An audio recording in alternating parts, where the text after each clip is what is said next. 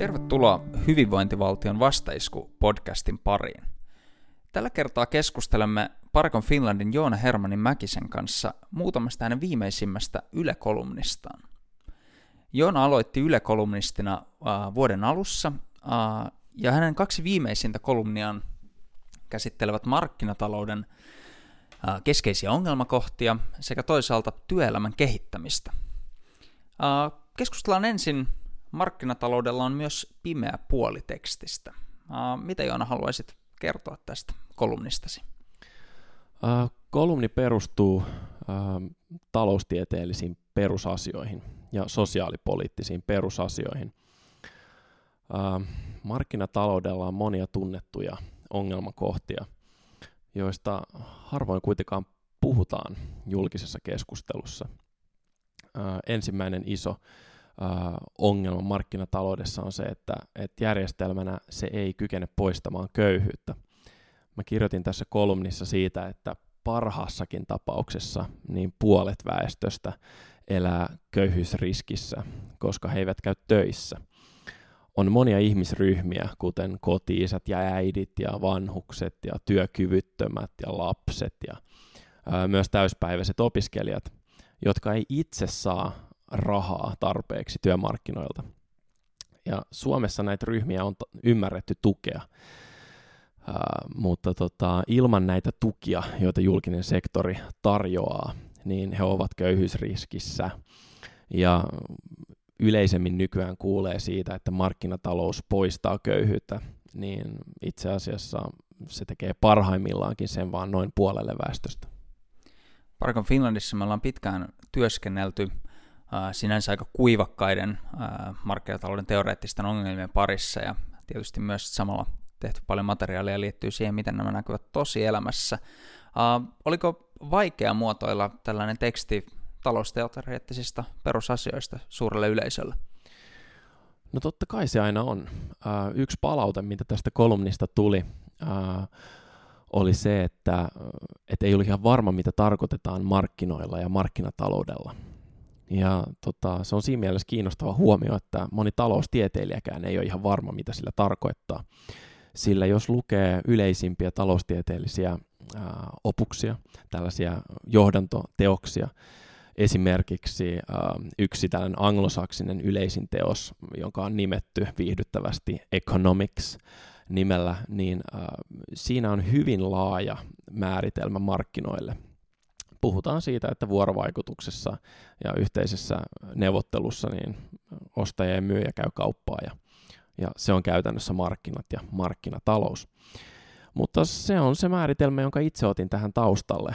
Ja mun mielestä julkinen sektori ei, ei tota, täytä sitä määritelmää, joten julkinen sektori on jotain muuta niin se oli se lähtökohta tässä, että mä perustelin sitä, että miksi tarvitaan monia ratkaisuja julkiselta sektorilta paikkaamaan niitä markkinatalouden isoja ongelmia.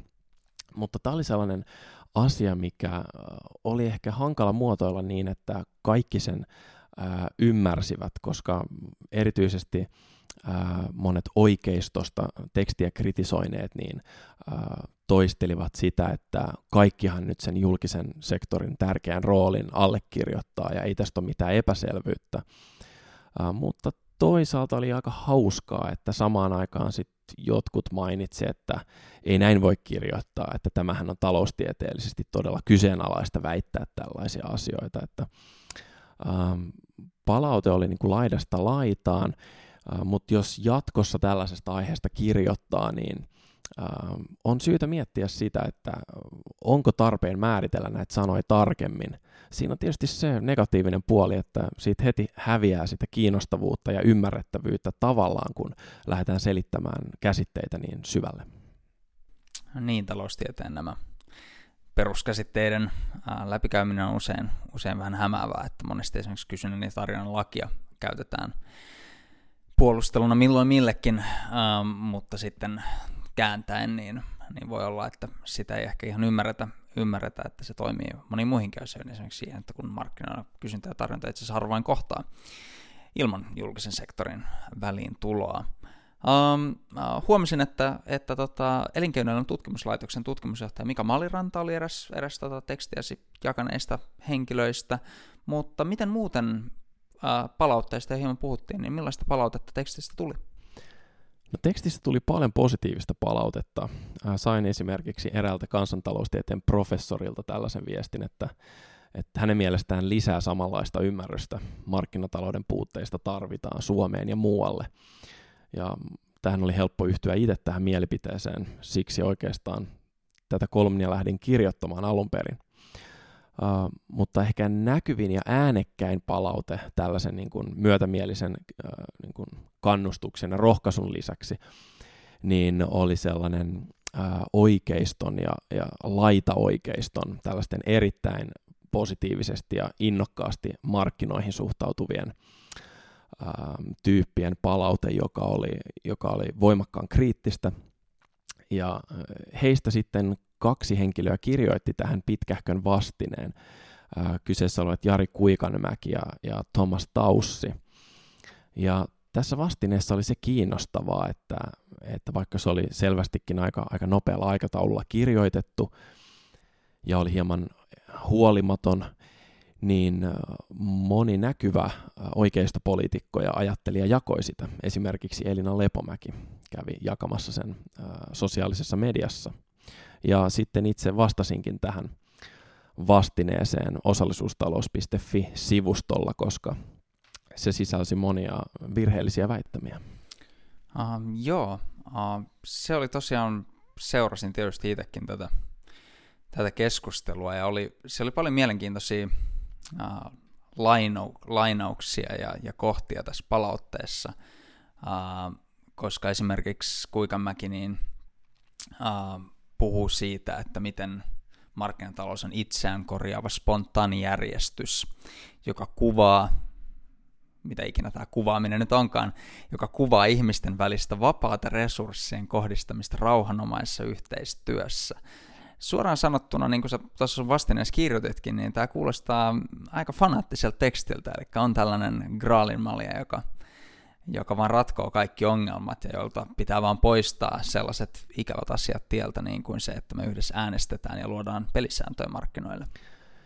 Niin tässä on kiinnostavaa se, että äh, kävin äh, debattia ja keskustelua äh, keskuskauppakamarin toimitusjohtaja Juha Romakkaniemen kanssa. Ja hän sitten siinä keskustelussa usean kertaan totesi, että eihän näistä markkinatalouden niin kuin peruspuutteista ole minkäännäköistä mm, niin kuin epäselvyyttä, että totta kai julkisen sektorin väliin tulee tarvitaan, niin kiinnostavaa oli se, että vaikka monet ää, tämän, tyyppi, tämän tyyppisistä ää, tahoista ää, niin myönsivät nämä kaikki perusväittämät kolumnissani, niin silti monet heistä jakoivat tätä meidän vastinetta tai, tai pitivät siitä, ää, kävivät tykkäämässä, koska Kuikanmäen esittämät ajatukset markkinataloudesta ovat hyvin erilaisia. Ne on tällaisia oikeisto-libertaarisia tulkintoja. Kirjoitit seuraavaksi työelämästä ja demokratiasta. Sun teksti oli otsikoltaan Työpaikka on tyrannia, ja siinä käsiteltiin työelämän kehittämistä. Millainen pääosin oli palaute siitä? Pääasiallinen uh, aihe siinä tekstissä oli se, että työpaikka on tyrannia ja väitin, että on, on, nyt on aika siirtyä demokratian työelämässä. ja kävin läpi sitä, kuinka johtajilla on sellainen diktaattorin rooli monissa yrityksissä. Ja tämä tarkoittaa sitä, että heillä on siis viime kädessä se toimeenpanovalta, eli he saa päättää, että miten tästä edetään. He voi antaa välillä halutessaan muidenkin päättää, mutta se on täysin heidän päätösvaltansa ää, alaista, että, että kuka saa milloinkin päättää. Ja tässähän ei sinällään ole mitään hirveän kiistanalaista. Moni palautteessa teki selväksi, että nykyään on edelleen aika paljon vahvan hierarkian yrityksiä. Se on selvästi se yleisin tapa toimia yrityksissä tällä hetkellä, niin kuin kirjoitin itse tässä tekstissä. Ja mun mielestä siihen olisi, olisi syytä tehdä aika paljonkin muutoksia hyvinvoinnin ja tehokkuuden parantamiseksi. Palautetta, mitä sain tästä tekstistä, niin äh, valtaosa palautteesta oli erittäin positiivista. Tuli runsaasti lukijoilta palautetta, jossa he ää, kirjoitti, että he tunnistavat näitä ongelmia omasta työhistoriastaan ja, ja monet kertovat siitä, kuinka, kuinka joku entinen pomo on, on, on tota, simputtanut tai pakottanut tekemään jotain, jotain ihan älyttömiä juttuja ja kuinka työntekijät ovat olleet voimattomia sen edessä. Äh, oli kyllä niitäkin. Äh, yleensä tällaisissa mm, niin kuin ehkä vaikutti, että he on ollut vähän tällaisissa korkeamman tulotason ja koulutetun väen to, niin kuin toimistotyössä ja he ihmetteli, ihmettelivät, että miten voi puhua työpaikoista tyrannioina ja kehuivat omia pomojaan ja työpaikkojaan, että heillä on ollut aina hyvin, että ei kai nyt Suomessa tällaista. Uh, mutta pääasiassa tuli positiivista ja, ja tota, musta tuntuu, että tämä työpaikka on tyrannia, niin sitä ajatusta ei, ei kaikki ihan ymmärtäneet. Eli että kyse on siitä, että johtaja voi päättää. Joo, ja tämähän on tavallaan, osa ehkä ei huomannut sitä, ja toisaalta monet palautteessa sanoi just tätä, Uh, eli tämähän ei ole vaan itse asiassa työntekijöiden ongelma, vaikka se on niin kiistatta työntekijöiden ongelma siinä, että he ei pääse vapaasti päättämään heidän asioistaan, mutta se on myös näiden organisaatioiden ongelma siinä mielessä, että, että monesti tämmöinen johtajakeskeinen päätöksenteko niin tuottaa huonoja päätöksiä. Uh, ja tämä on valtava ongelma. Eli tota, uh, osa ehkä kritiikistä, mitä sitten tuli, niin uh, ei huomioinut tätä näkökulmaa.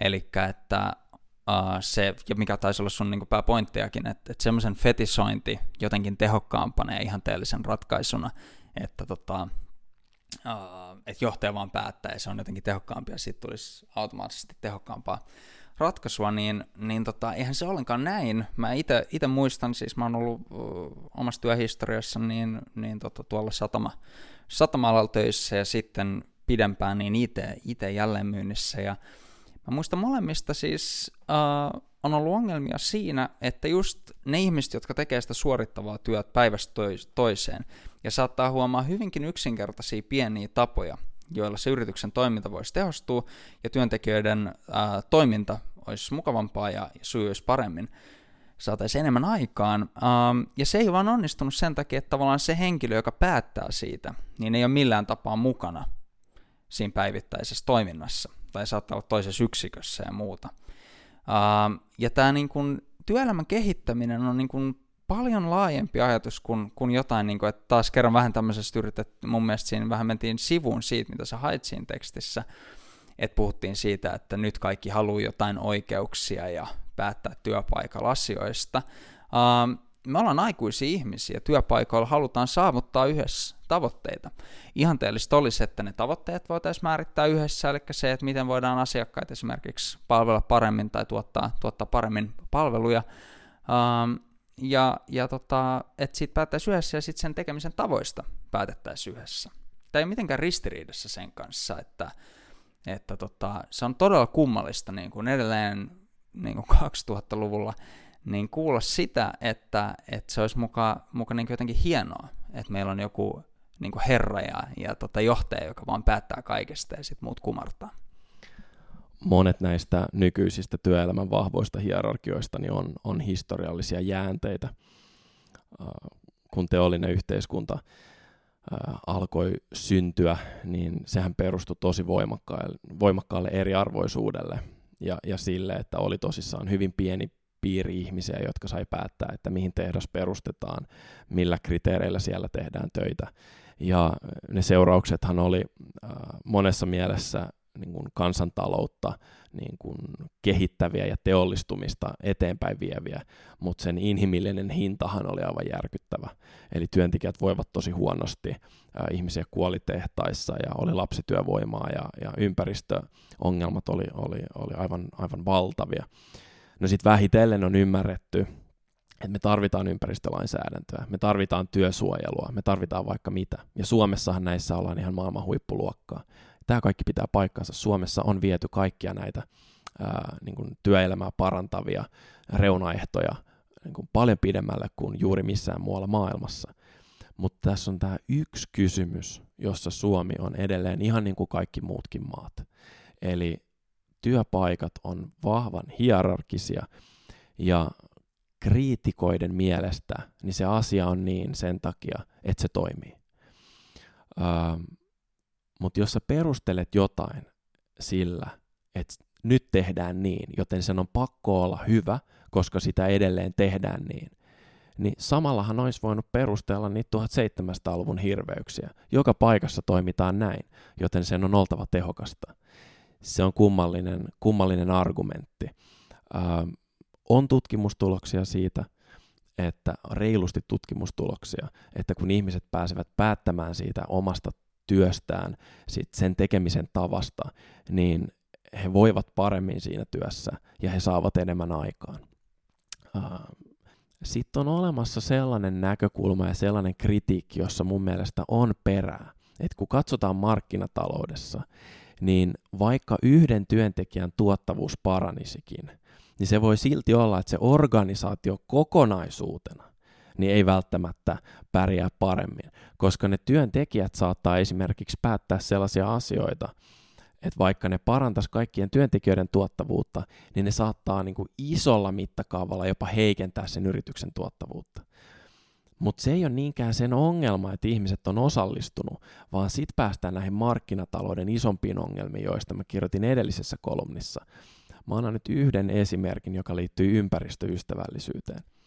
Jos työntekijät päättää yhdessä jostain uudesta tuotannon tekemisen tavasta, joka on selvästi ympäristölle parempi, ja he kokee osallisuutta ja siitä, että he on saanut päättää ja tämä on tärkeä juttu ja monet lähialueen asukkaat vaikka pitää siitä tosi paljon ja he on saanut paljon taputuksia selkeä sukulaisilta. Kaikilla on hyvä fiilis, hyvä drive ja he tekee enemmän töitä, he jaksaa tehdä vähän pidempää päivää ja suuremmalla intensiteetillä. Kaikki on ihan hyvin kunnes huomataan, että sillä on negatiivinen vaikutus sen yrityksen hintakilpailukykyyn, koska markkinataloudessa on kalliimpaa usein tehdä asioita ympäristöystävällisesti.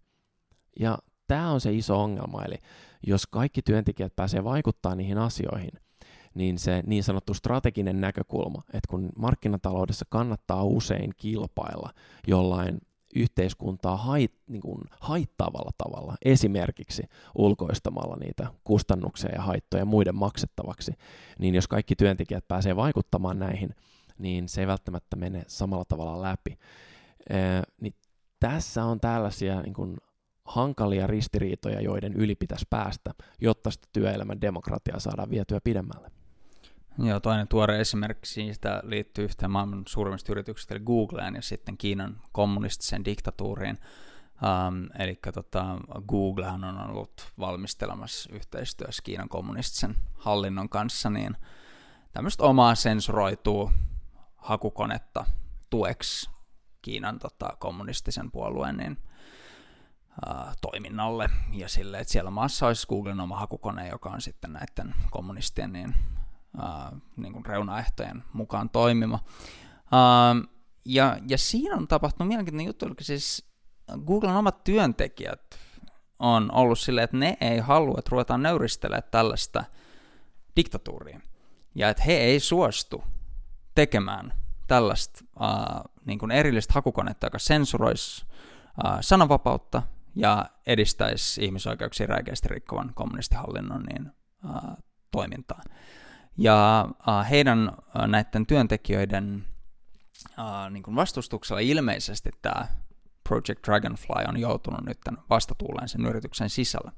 On tavallaan ironista, että se mitä me tiedetään näistä keskusteluista ja siitä vastarinnasta sen yrityksen sisällä ja siitä, miten tämä päätös on edennyt, me ei juurikaan tiedetä siitä, koska se on kaikki sen yrityksen sisästä ja niillä työntekijöillä ei ole virallista sananvaltaa tämä muistuttaa hieman sitä, miten me lännessä niin tiedettiin Neuvostoliiton sisäisistä taisteluista ja siitä, miten siellä yritettiin sopeutua erilaisiin epäonnistuneisiin muutoksiin sen maan sisällä eri vaiheissa.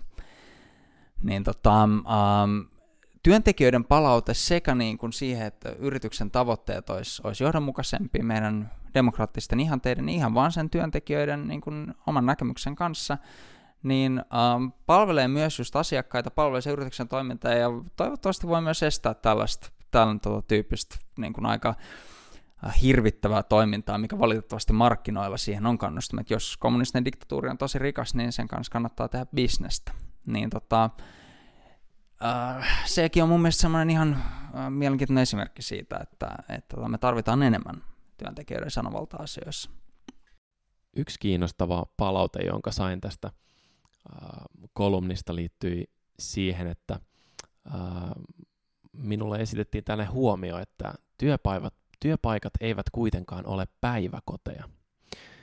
Ja tässä se päähuomio liittyy siihen, että kun esitin argumentteja kolumnissa, että tämä lisää hyvinvointia, tämä mahdollisuus vaikuttaa työpaikan päätöksentekoon, niin jotkut sitten kritisoi ensin sitä, että, että no pitääkö se nyt paikkansa. Sitten esittää tutkimustuloksia, joissa on johdonmukaisesti tämä osoitettu.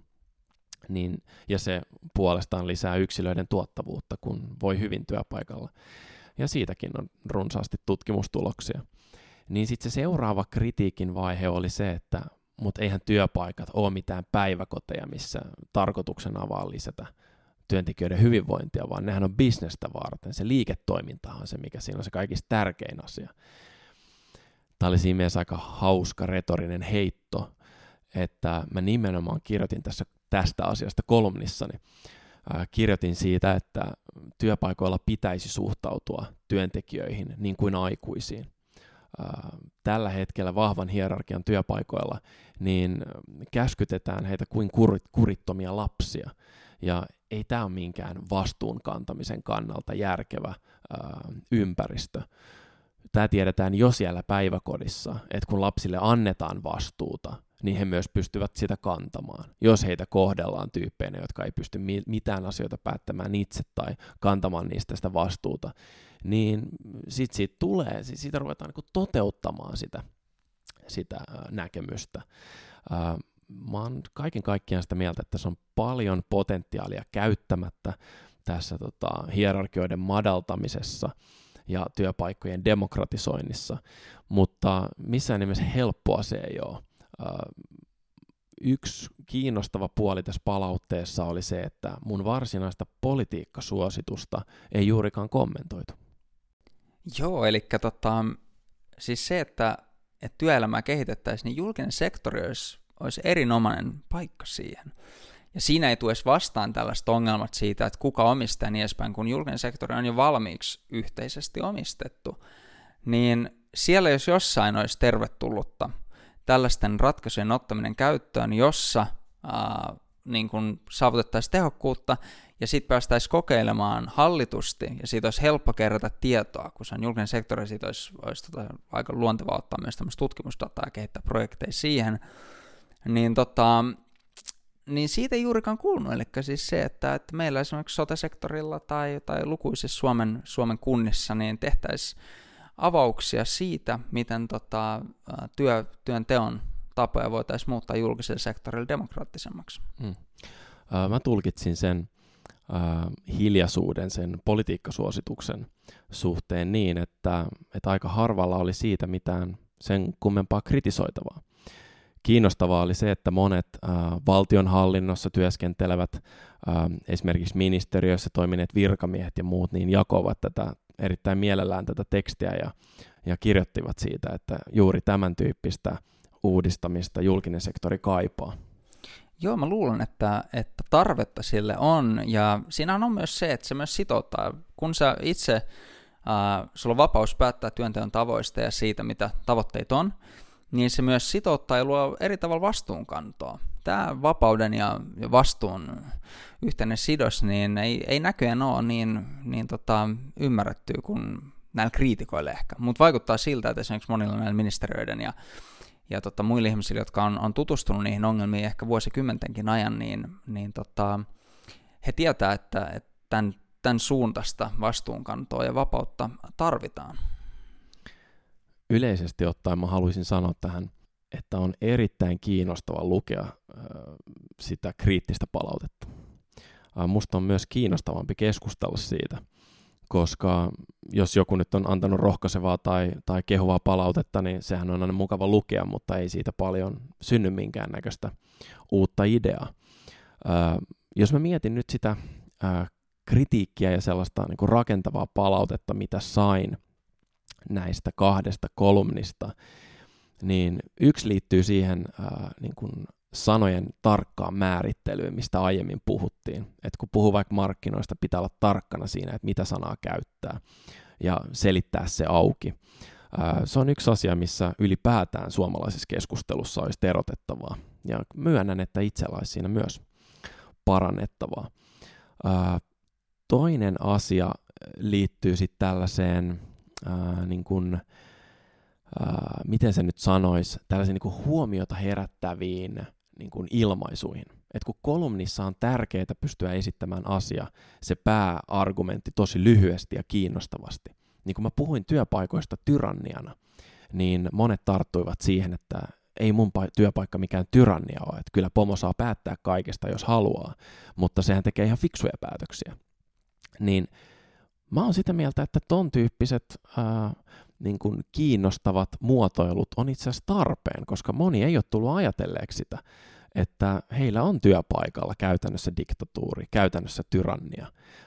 Se on sanakirjamääritelmän mukaisesti niin, eli jos yhdellä ihmisellä on niin valtava määrä sitten päätösvaltaa ja se lopullinen toimeenpanovalta, niin se on kyseessä, se on, kyseessä on tyrannia. Niin tällaista myös tarvitaan, että mun mielestä Suomessa liikaakin varotaan sitä, että käytetään tällaisia ää, voimakkaita ilmaisuja. Ää, jos kaikesta niin kun, esitetään hyvin varovaisia heittoja ja mietitään, että onkohan se nyt näin ja saakohan sitä nyt tällä tavalla ilmasta, niin me menetetään jotain ää, ajatuksia siinä matkalla. Mm, aivan, ja itse asiassa erityisesti silloin ongelmaiseksi, kun meillä on asioita, jotka on esimerkiksi todella huonosti. Eli jos me ei pystytä puhua esimerkiksi ilmastonmuutoksesta niin vakavana asiana kuin mikä se on, eli että meillä on globaali katastrofi käsissämme, tai jos me ei pystytä sanoa sitä, että työpaikkojen päätöksentekomalli ei ole demokraattinen, vaan on lähempänä diktatuuria, niin tota, monet sellaiset arjessa olevat asiat, jotka on meidän lähellä, mutta jotka on hyvin ongelmallisia, niin jos sitä ei voida sanoa tavallaan niin kuin se on, vaan kaikesta pitää sanoa tosi varovasti, niin äh, silloin kyllä, kyllä tota, erityisesti ne vakavat ongelmat niin saattaa jäädä piiloon, koska niistäkin, niistä hyvin vakavistakin ongelmista niin joudutaan puhua hyvin ympäripyöreä varovaisin termein. Mm.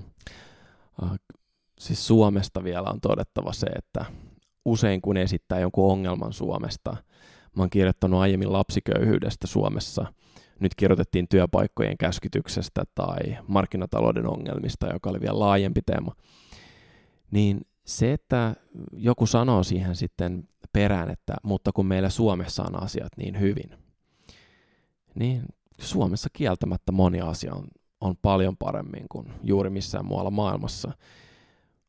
Mutta ei se tarkoita sitä, etteikö täällä olisi edelleen paljon parannettavaa. Ja mä kaipaisin jatkossa sellaista niin kuin, rohkeutta etsiä Suomeenkin kauko, kaukokatseisia ideoita ja visioita ja näkemyksiä siitä, että miten hyvinvointivaltiosta tehdään paljon parempi, miten työelämästä tehdään vielä merkittävästi vapaampaa kuin mitä se nykyään on, eikä tyydytä siihen, että me ollaan jonkun verran EUn keskiarvon yläpuolella. Tähän tota, hyvinvointivaltion vastaisku-podcastin loppuun, niin mä voisin mainostaa tämmöistä kirjaa, joka joillekin kuulijoille saattaa olla tuttu, eli tällainen kirja kuin Hyvinvointivaltion vastaisku, joka on itse asiassa tota, Joona Herman Mäkisen ja allekirjoittaneen kirjoittama, koska siellä käsitellään myös tätä, tätä työelämän ää, ongelmallisuutta, mistä Joona kirjoitti, niin kokonaisen kappaleen verran ja vähän laveemmin käydään näitä esimerkkejä läpi. Ää, ja erityisesti Suomessa olisi syytä pohtia sitä, että jos me joudutaan kerran toisen jälkeen miettiä sitä, että no Suomessa nämä asiat on hyviä niin edespäin, niin mitä se tarkoittaa ensinnäkin liittyen siihen, että mihin suuntaan meidän Suomessa pitäisi mennä, ja mä itse on siis päivätöissä opetusalalla, ja Suomessa esimerkiksi paljon tehdään tämmöistä opetusvientiä, ja viedään suomalaisia kouluja, tai pyritään viemään tällaisia ajatuksia eteenpäin, niin, niin tota, mun mielestä Suomessa suomalaisten olisi hyvä miettiä sitä, että ne saavutukset, mitä me ollaan saatu aikaan, niillä on kyllä huutava tarve maailmalla, erityisesti kun puhutaan hyvinvointivaltion keskeisistä peruspilareista, niin kaikille saatavilla olevat julkiset palvelut, laajat julkiset omistukset ja äh, tämmöiset eri elämäntilanteisiin tulevat äh, tuet, jotka paikkaavat markkinatalouden ongelmia. Niin tota, niin niille ihmisille, jotka on kiinnostuneet näistä ajatuksista, niin hyvinvointivaltion vastaisku kirja tarjoaa kyllä oikein, oikein paljon ollaan yritetty sinne ajatuksia tästä koota. Että oma kehu ei ole kummoinen suositus, mutta tota, suosittelen. Joo, on, on tietysti samaa mieltä tästä. Ja itse asiassa nyt kun tässä rupesin miettimään, että kun puhuit ilmastonmuutoksesta ja kuinka siitä pitäisi pystyä ää, puhumaan ää, vakavasti, koska uhka on todellinen, niin se ei ole mikään ihan huono aihe seuraavaan tai johonkin tulevaan kolumniin. Eli pistetään asia hautumaan mieleen. Mutta mun puolesta niin ää, kiitokset kuulijoille ja jatketaan ehkä tulevaisuudessa näitä palautejaksoja, jossa käydään läpi kolumneista tullutta keskustelua. Joo, itse asiassa tähän loppuun meidän kuulijat vielä rohkaista antamaan palautetta palautteesta. Eli tässä käytiin läpi palautetta ja uh, hyvinvointivaltion vastaisku-podcasteista myös, niin hyvin mielellään saa olla yhteydessä ja lähettää kritiikkiä ja rohkaisuja. Kiitos kuulijoille ja kuulemiin. Kiitos.